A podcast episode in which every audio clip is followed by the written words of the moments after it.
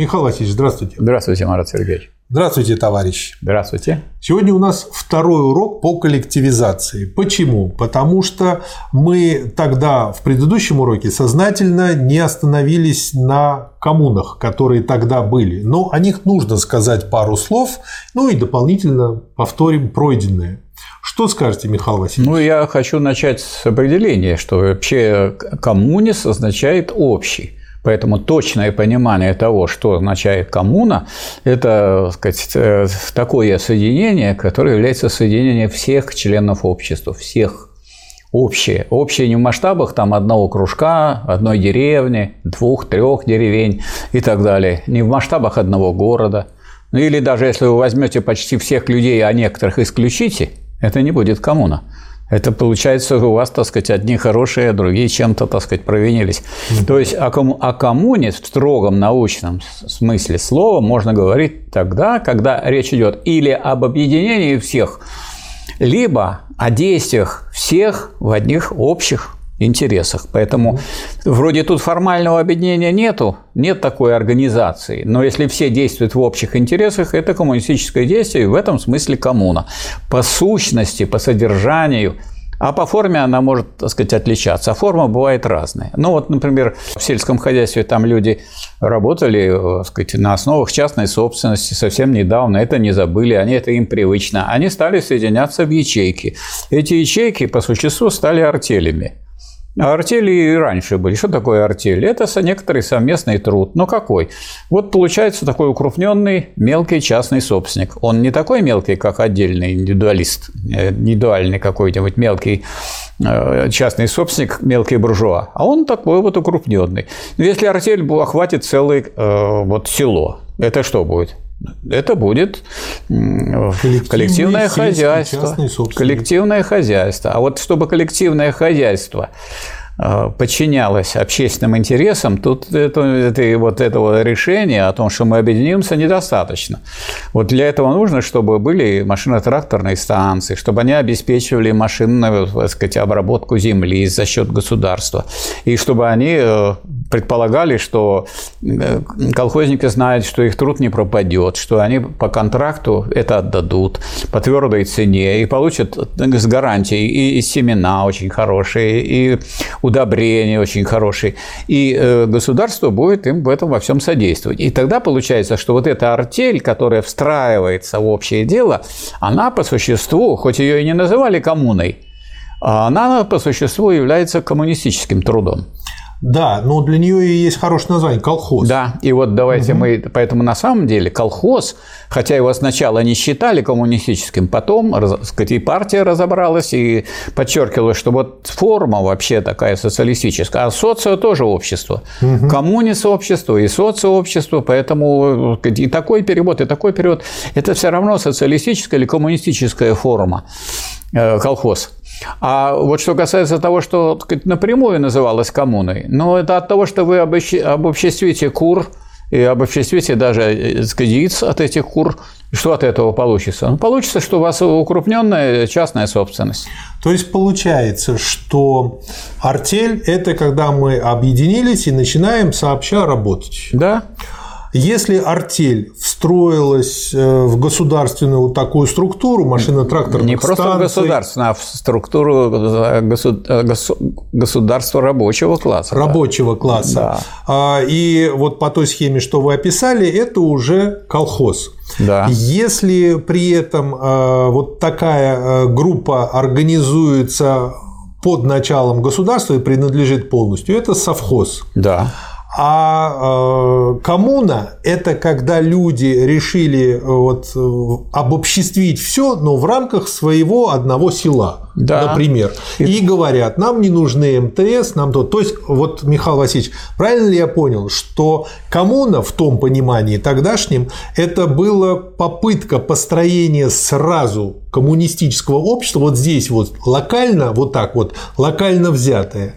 И э, можно сказать, что этим в основном занимались ну, люди, которые, ну, в хорошем смысле слова, мечтателями можно Наверное, мечтатели, потому что они думали, что можно коммунизм построить в рамках одного колхоза. Нельзя коммунизм в рамках одного, одного, одного деревни там, или даже трех деревень нельзя построить, и даже в рамках района. Для того, что коммунист такое большое слово, что нужно это сделать. Я даже хочу сказать, что если мы перейдем таким к более глубоким аргументам, а сейчас мы ведь не просто изучаем историю, но и теорию.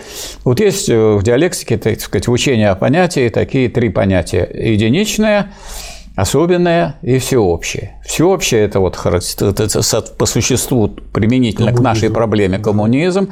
Единичное – это сказать, единоличник, индивидуальное хозяйство. индивидуальное хозяйство. А что значит особенное? Особенное – это вот группа людей. Это групповая собственность. Групповая собственность, как бы вы там не, чтобы вы там хоть зубные щетки вы обобществляете. То есть э, в данном случае к особенному относятся и артели, и колхозы, да, да. и вот эти коммуны, да, которые были. Да, но даже вот это особенное, при том, что, при том, что здесь, так сказать, обобществляются средства производства, все равно вы получите групповую собственность. А вот чтобы она стала формой общественной, почему мы говорим, что у нас есть две формы общественной собственности. Непосредственно государственная собственность не является коммунистической. Потому что ну, государство... Может оно, быть любым, да. Государство. Во-первых, это раз. И государство рабочего класса. Все равно, так сказать, еще оно и не будет при полном коммунизме. Но сейчас государство, государственная собственность означает подчинение общественным интересам. Общественные интересы – интересы рабочего класса. И рабочий класс выражает интересы и колхозного крестьянства. Поэтому если сюда, в эту картину, в единство с государством присоединяются разные группы и уже действовать не в групповых интересах, а в общих, то получается не две собственности, как в плохих книжках писали, и не только в книжках плохих, во многих учебниках, что у нас есть две собственности. Одна государственная, общенародная. Ну, как государство общенародное? Государство всегда государство одного класса. И кооперативно-колхозное. Не две у нас общественные общественной собственности. У нас две формы одной общественной собственности, потому что общественная собственность – это собственность общества. Вот и все. Поэтому на самом деле проще, чем люди думали. Хорошо. Тогда, значит, получается, что, ну и, как я понял по истории, произошло, в общем-то, большевики не выступали против коммун, да. но они им особо и не помогали, поскольку считали, что это забегание вперед, и что да. практического выхода какого-то из них не будет, Почему? но они потом и сошли все на нет. Ну, они не просто сошли на нет, а потом э, государство посоветовало все вот эти коммуны превратить в колхозы. колхозы. Да. Поэтому люди сделали движение, но не довели его до того уровня, который должен быть, до уровня как раз всеобщего, для того, чтобы они связаны были с общим делом всей страны, всего народа, всего хозяйства ну, и так далее. То есть они поняли, что они замахнулись э, как бы на такой прыжок, который еще не выполнит. Рано им еще выполнять, и самое место было именно для Нет, прыжок-то у них был, прыжок-то у них как раз был маленький, угу. а осуществить в рамках одного села. А вот прыжок маленький. Да, а но а, в мыслях-то а, а в мыслях был. они думали, что они тем самым ну, пришли к коммунизму. Нет, да, так просто да. к коммунизму не придешь. Так вот и в этом была их ошибка. Да, в, в том, этом... что они сразу все обобществили раз, и в том, что они попытались локально построить коммунизм. Ну, э, Марат Сергеевич, вы, конечно, правы, но у меня, например, язык не поворачивается сказать, что если единоличные крестьяне заговорили о коммунах, о коммунизме, а, то есть и начали думать о том, как обобществить, это не столько ошибка, сколько, может быть, забегание вперед, может, непонимание.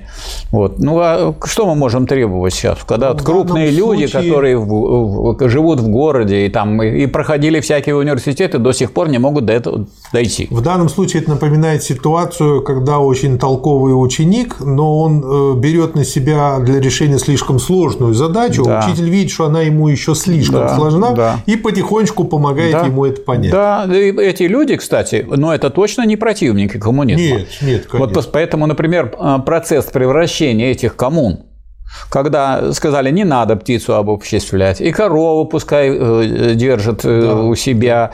Вот Сталин говорит, мы вообще вот добьемся и прямо к женщинам, к женщинам было, да. обращался, что женщины, хозяйки, мы сделаем так, чтобы у каждой семьи была корова. Вот эти, об этом будет думать, так сказать, наше государство, наша власть и так далее. Это общее дело. Вот, чтобы было молоко, чтобы можно было накормить, напоить детей, там, скотину и так далее, все что угодно. Поэтому э, никакого тут сотрясения не было. Просто эти коммуны постепенно превратились в колхозы, а людей агитировать за коммунизм там не надо было. Они так были коммунистически настроены, но не совсем понимали, как это сделать.